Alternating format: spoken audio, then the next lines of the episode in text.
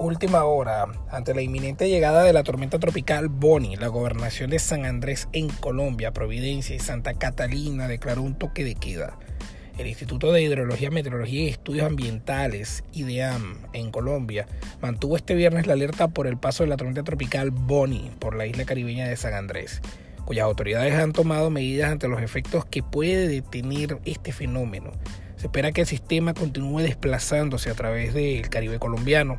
por lo cual se mantiene aviso de tormenta tropical para la isla de San Andrés, detalló el IDEAM en un comunicado.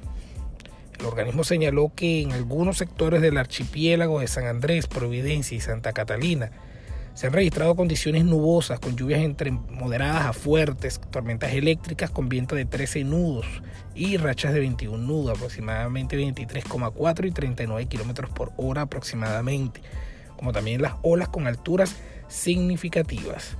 El IDEAN detalló que se espera que después de las 13 horas local, 18 eh, hora meridiana, el potencial ciclón 2, que se transformó este viernes en Bonnie, la segunda tormenta tropical de este año en el Atlántico, esté a 77 nudos marítimos, unos 142,6 kilómetros por hora de la isla caribeña.